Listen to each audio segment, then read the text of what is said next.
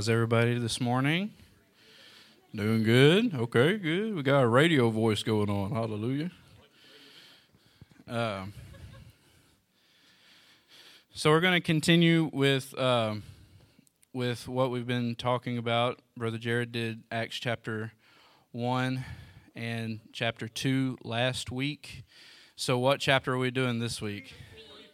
Wrong. we're doing chapter ten. I know. No, because we're we're skipping because we can't break down every chapter while y'all are um, doing the word before world, word before world challenge on the book of Acts. So we're hitting the highlights. We're hitting the the most important doctrinal chapters, basically, if that makes sense. So chapter ten is a very very interesting chapter. Uh, Who's read it? Y'all, y'all should be on it or past it. Wait, I guess past it, right? Yeah. So uh, we're going to just go through the book of uh, Acts, chapter two, chapter ten. Sorry. So if you haven't read it, you will know what it's about. Um, so verse number one says, There was a certain man in Caesarea called Cornelius, a centurion of the band called the Italian band, a devout man, and one that feared God with all his house, which gave much alms to the people and prayed to God always. So, Cornelius was from Caesarea.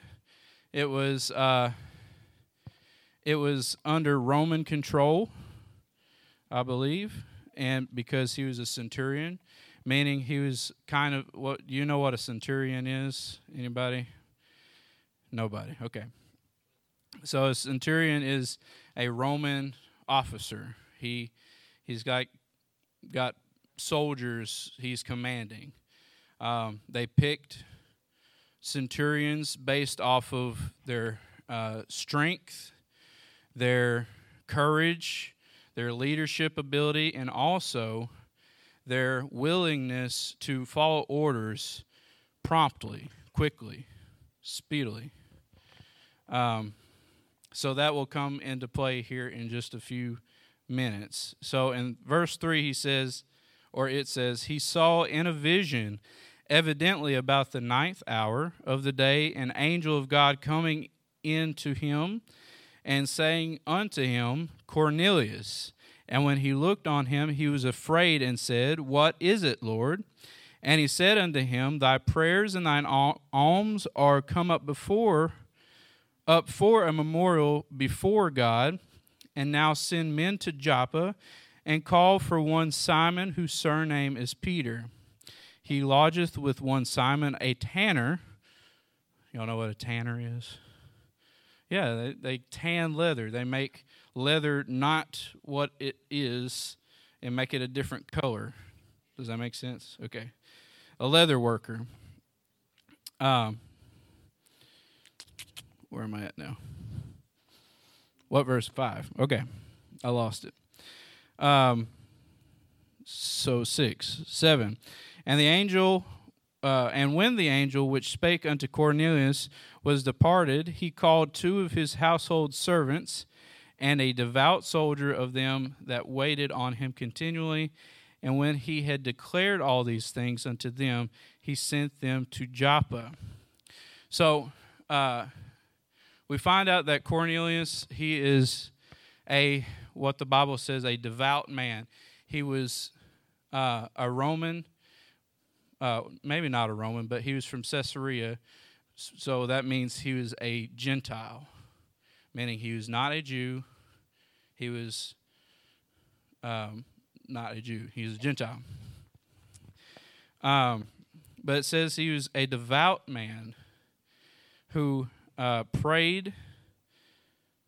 He uh, gave much alms to the people and prayed to God always. He feared God.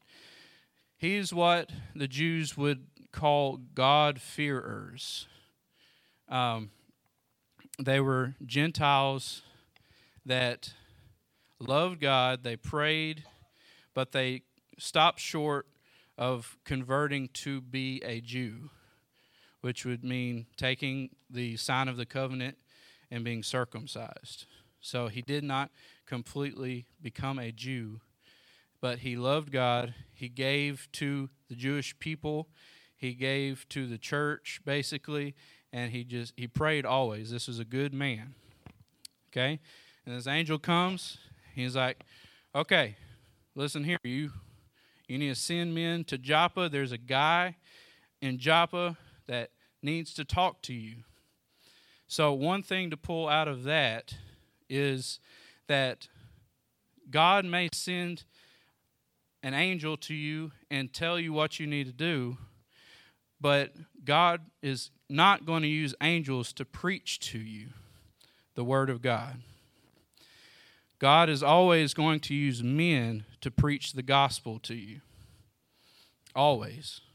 That's the man's job. That's men's job. You, everybody in here, it's your job to spread the gospel. And so that's what you can get out of that. So we're going to move on uh, to verse 9. Okay. On the morrow, as they went on their journey and drew nigh unto the city, Peter went up upon the housetop to pray about the sixth hour. And he became very hungry. Oh man, I'm feeling him right now. Playing, I'm not that hungry.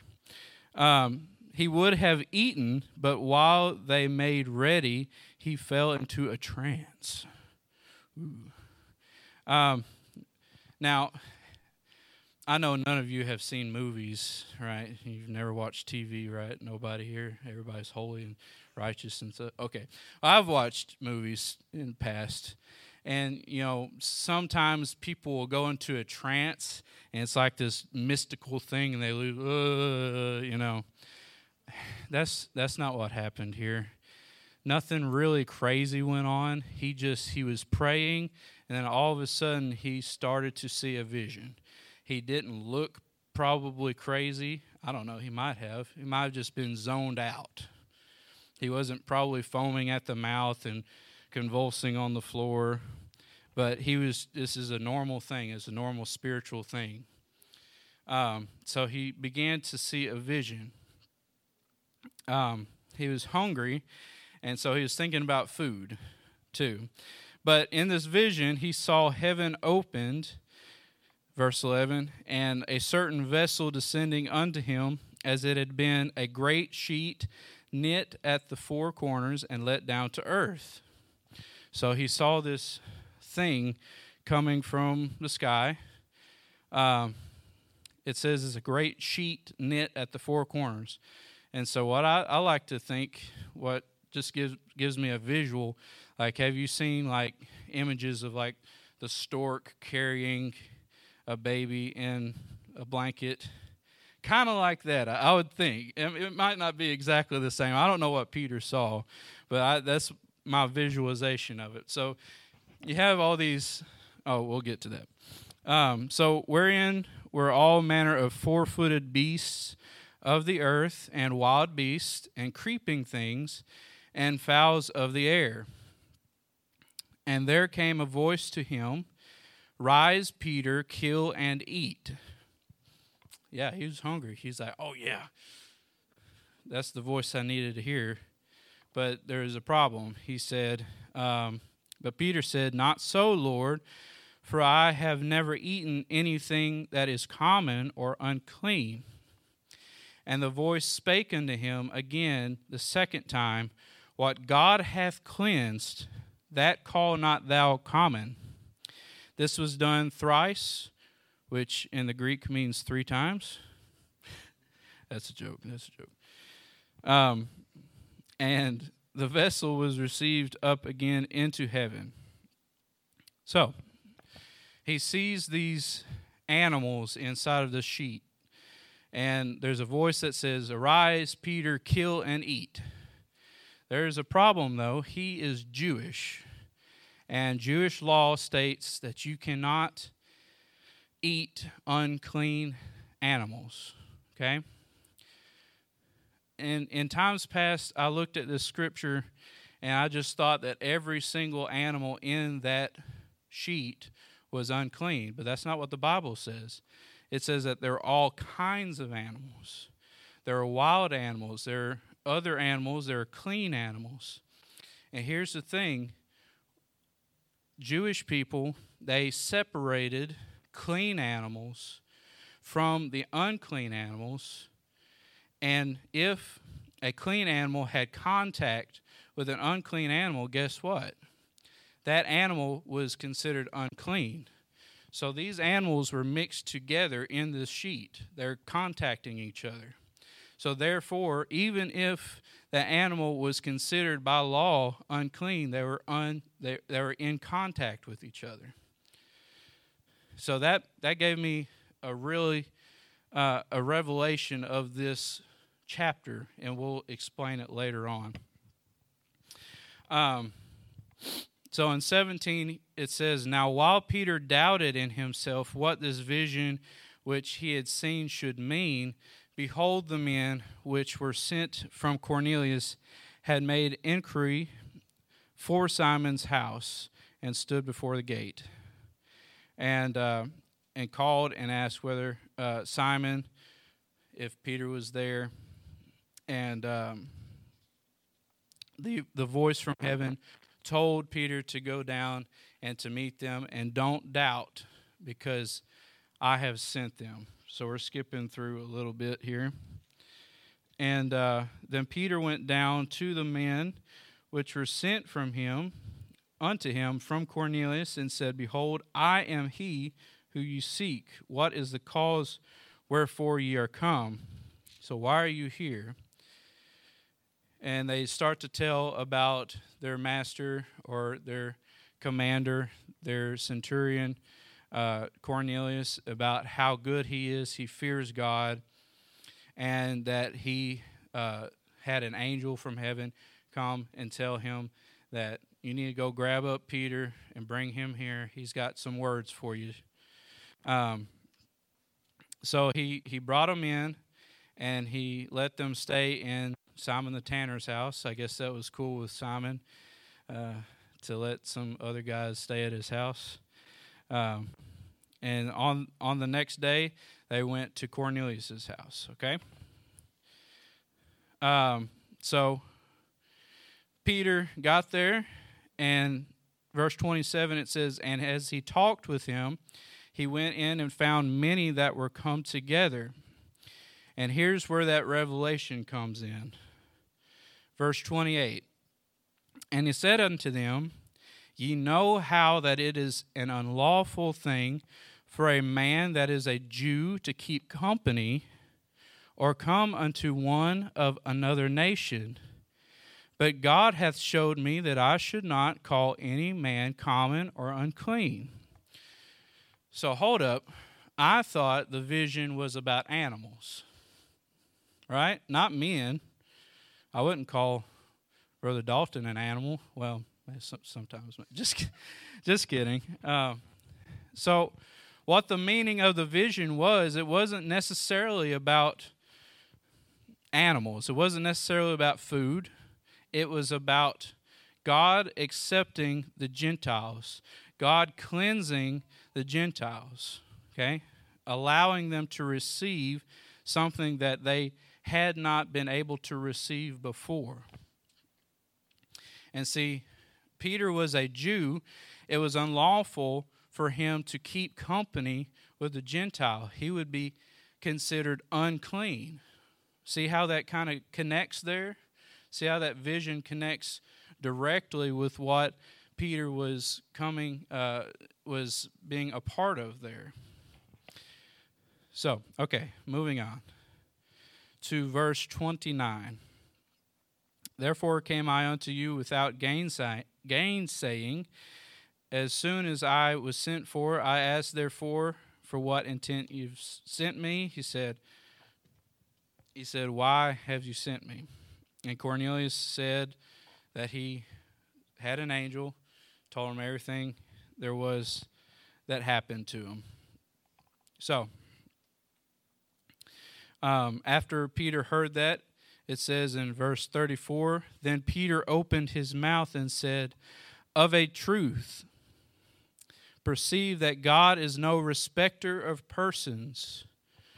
That's where you get that um, scripture there, or that saying there, that God is not a respecter of persons. But in every nation, he that feareth him and worketh righteousness is accepted with him. The word which God sent unto the children of Israel, preaching peace by Jesus Christ, he is Lord of all. That word I say, ye know, which was published throughout all Judea and began from Galilee after the baptism which John preached how God anointed Jesus of Nazareth with the Holy Ghost and with power, who went about doing good and healing all that were oppressed of the devil, for God was with him. He said, We're witnesses of all these things. And we witnessed that the Jews slew him, they crucified him. And uh, God raised him up on the third day and showed him openly, but not just to everybody, to a certain few people. He was witnesses. They ate with him, drank with him after he rose from the dead, and he commanded us to preach unto the people. See how that it is the job of followers of Christ to preach the gospel because Jesus commanded us to preach the gospel. He did not command an angel to preach the gospel. It's our duty, it's our job. Okay? Uh, he commanded us to preach unto the people and to, t- to testify that it is He which was ordained of God to be judge of quick and dead. Um, and we'll start again in verse 44.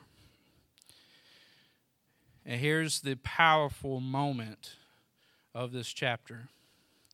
Here's where it all comes down to. While Peter yet spake these words, the Holy Ghost fell on all of them which heard the word. So, I want you to pay attention to this. Did the Bible say that Peter laid hands on every single one of them in the room in order for them to receive the Holy Ghost? No. Did it even say that they prayed for the Holy Ghost? No, not necessarily. Because they didn't really even know what the Holy Ghost was. Were they in a church building? No. They heard the truth, they heard the word of God. And when understanding and conviction hit, they received the Holy Ghost. No man gave them the Holy Ghost. No one but God could receive the credit for giving them the Holy Ghost. And not only that, but they were Gentiles. This had never happened before. God was doing a new thing he gave the Gentiles. Everybody in that room, except for Peter and the people that were with him, were Gentiles. Yes. Verse 45 And they of the circumcision which believed were astonished, as many as came with Peter, because that on the Gentiles also was poured out the gift of the Holy Ghost. So they that are of the circumcision are who? The Jews. The Jews were just amazed. It says, they that are of the circumcision that believed, meaning they had received the Holy Ghost. So they're amazed that this same experience that they've had, the same experience of receiving the Holy Ghost that they had, was being done to someone that they considered unclean, unholy, unrighteous, basically dirt. This happened to someone that they believed could not receive salvation, could not receive an experience like this. And it happened to them, and they were astonished. There was something that told them that they had received the Holy Ghost. because they had received the same thing and the same thing happened to them. There was a sign, there was evidence that they had received the Holy Ghost. And the next verse says, For they heard them speak with tongues and magnify God. That was the sign that they had received the Holy Ghost. It wasn't it wasn't just something so vague that they're like, I don't know if they got the same thing I got. Um, you know, Peter didn't lay hands on them, and then they just felt just clean and just just felt like they were one with God, and nothing happened besides that. Uh, they didn't shake the preacher's hand and, and join the church, but they received the Holy Ghost with the evidence of speaking in other tongues. And that's how those Jews that had received the Holy Ghost knew that the Gentiles received the Holy Ghost. There was proof, 100% proof. No doubt in their mind. So, they received the Holy Ghost. There's something missing. And Peter instantly recognized it. They had not been baptized that because on the day of Pentecost, when Peter preached to the, the Jews that were in Jerusalem, he said, You need to repent, be baptized in Jesus' name for the remission of your sins, and then you will receive the Holy Ghost. Well, this kind of happened out of order, now didn't it? Of course, the Holy Ghost will not dwell in an unclean vessel. God had what the, the Bible says had cleansed them Cornelius was a devout man. He prayed, he gave alms, he turned away from the ways of the Gentiles and turned towards God. That is repentance. It's, it's not just asking God to forgive you, it's turning away from your old lifestyle and beginning a lifestyle that is honoring God. And that's what Cornelius and all of his house did. It wasn't just one man, it was his house, it was the people that he had command over, his friends, everybody that was there that received the Holy Ghost. They did the same thing. That's why they received the Holy Ghost. But Peter recognized that there was something missing. They did not, they were not baptized. So he said to the Jews that had received the Holy Ghost, uh, probably some of them, most of, well, I, I imagine most of them had to have been in the upper room, or at least in Jerusalem, uh, when the Holy Ghost was poured out. He said, Can any man forbid water that these should not be baptized, which have received the Holy Ghost as well as we? So these guys have received the Holy Ghost just like we have. They've they're missing something they've got to be baptized. Can any man say, can anybody say why these people can't be baptized? Nobody said a word. So he commanded them to be baptized in the name of the Lord, which we know the name of the Lord is Jesus, right? Then, after this happened, the house of Cornelius, they asked him to stay with them I imagine Peter taught them many, many, many things and discipled them while he was there. So that is Acts chapter 10. So just a just a to go back over what we've talked about. So, number 1, I believe, is the Holy Ghost is for everyone. Jew and Gentile. Greek, Roman, whoever you are, the Holy Ghost is for everyone. That's number one. Number two, even though you are a good person who loves God, the Holy Ghost is necessary for salvation. See, Cornelius was a good man. He did everything that was right, everything that the Jews thought that he should, besides receiving circumcision to become a Jew. He did everything right, but he was not going to make it to heaven. he lacked something, and it was the Holy Ghost. So, you can tell your friends if somebody asks you, is it necessary to receive the Holy Ghost to go to heaven? You can take them to Acts chapter 10 and show them how Cornelius was a good man and he had to receive the Holy Ghost. I mean, it's plain as day right there, black and white and red. Okay, and uh, point number three God communicates through prayer and fasting and angels but he has chosen men to spread the gospel. So in 1 Corinthians, first uh, chapter 1, verse 21, uh, I didn't let Sister Hannah know about this. Uh, but it says, For after that, in the wisdom of God, the world by wisdom knew not God. It pleased God by the foolishness of preaching to save them that believe. So there it is. God chose the foolishness of preaching to save them which believe. Cornelius and his house fell on into that category. They believed. The gospel was preached to them, they received the Holy Ghost. That's that's the order of things. That's how God wants it. Okay. Uh, next point was it, it, it was evident that the house of Cornelius received the Holy Ghost because they were speaking in tongues and glorifying God. Again, that's the evidence of receiving the Holy Ghost. That's the initial evidence of receiving the Holy Ghost. And then after that, it would be the fruit of the Spirit. Exhibiting the fruit of the Spirit would be the evidence that you still have the Holy Ghost.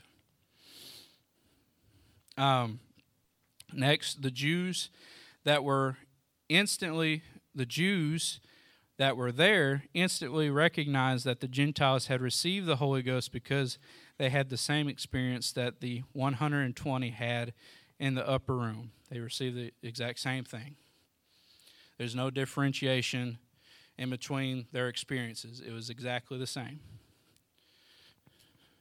And um, Next one is God will not dwell in an unclean vessel. Therefore, because they were cleansed by God, they had already repented. They were filled with the Holy Ghost. Uh, you won't be filled with the Holy Ghost if there's something in your heart that needs to be repented of. Um, it just won't happen. God will not dwell in an unclean vessel. So, if, yeah, I'll just leave that right there. And Peter commanded them to be baptized in the name of the Lord, the name of the Lord Jesus, immediately afterwards. People can people can receive the Holy Ghost before they get baptized. That's uh, evident in this chapter. I've seen it before people have received the Holy Ghost, it is essential that after they have received the Holy Ghost, they need to be baptized. Just about almost immediately afterwards, if not very, very, very quickly, to complete their salvation experience. That's all I have for y'all today. I hope it was good.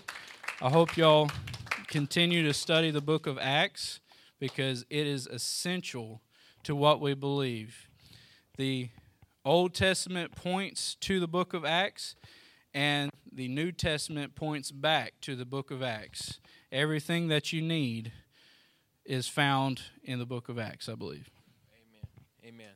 Very good. Very good. So I, I hope you were paying attention. I hope you were listening um, and catching the important doctrinal points there. I love that Brother Thomas read 1 Corinthians because that's where if you go to denominational churches, they will pull from the writings of Paul and say, See, you're saved at belief. But you can't, like Brother Thomas said, you can't understand what Paul was talking about unless you point back to the actual experience of the apostles. So the preaching to save those that believe, it doesn't mean that those who believe are saved. It just means that once you believe, you are now able to receive the word that will tell you how to be saved. Once Cornelius believed that he saw an angel, he had the belief. I love that how he pointed that out. He saw an angel, but the angel didn't preach the gospel. He just told him to do one step, send somebody to get this man. So he believed. He believed that he saw an angel. He believed that that angel was from God. That's enough to be saved, right? That's enough. He believed. That's enough. That's all you're, you're good. You believe. That's enough. No, he said, send for that man, and then he's going to come, and then he preached to him. And then the Holy Ghost came on them. They spake with tongues. And then it still wasn't good enough. Peter commanded him. I love that Brother Thomas pointed out that word commanded. Didn't suggest it. Every other church teaches that baptism is just an afterthought. It's a profession of your faith publicly. No, it's necessary for your salvation. Doesn't matter if it's private or public. You have to do it. He commanded them. You got to be saved. So you can have confidence in this apostolic doctrine because it is backed up in the Word, and you don't have to be intimidated by verses in Romans or Corinthians that say you're saved when you believe. Cornelius was saved through his belief, but not when he believed. Because you have to have the book of Acts to understand all of Scripture. Brother Thomas just said that. I will hope you caught it. I hope you were listening. So thank you, Brother Thomas, for pointing that out and helping us understand Acts chapter 10 and giving us confidence in our apostolic faith and doctrine. So let's pray in dismissal. God, we love you. I'm thankful, Lord, for the word that went forth. We can feel its power and its anointing just coming over this pulpit. We thank you for that. Thank you that you give us the truth.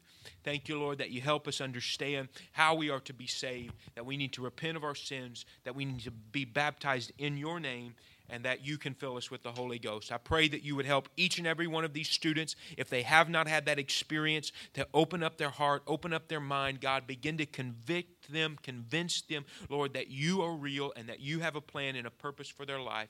Fill every student with the Holy Ghost. Bring us back safely tonight for a good service and go with us this week at school. And God, we pray in Jesus' name. Amen. Jesus.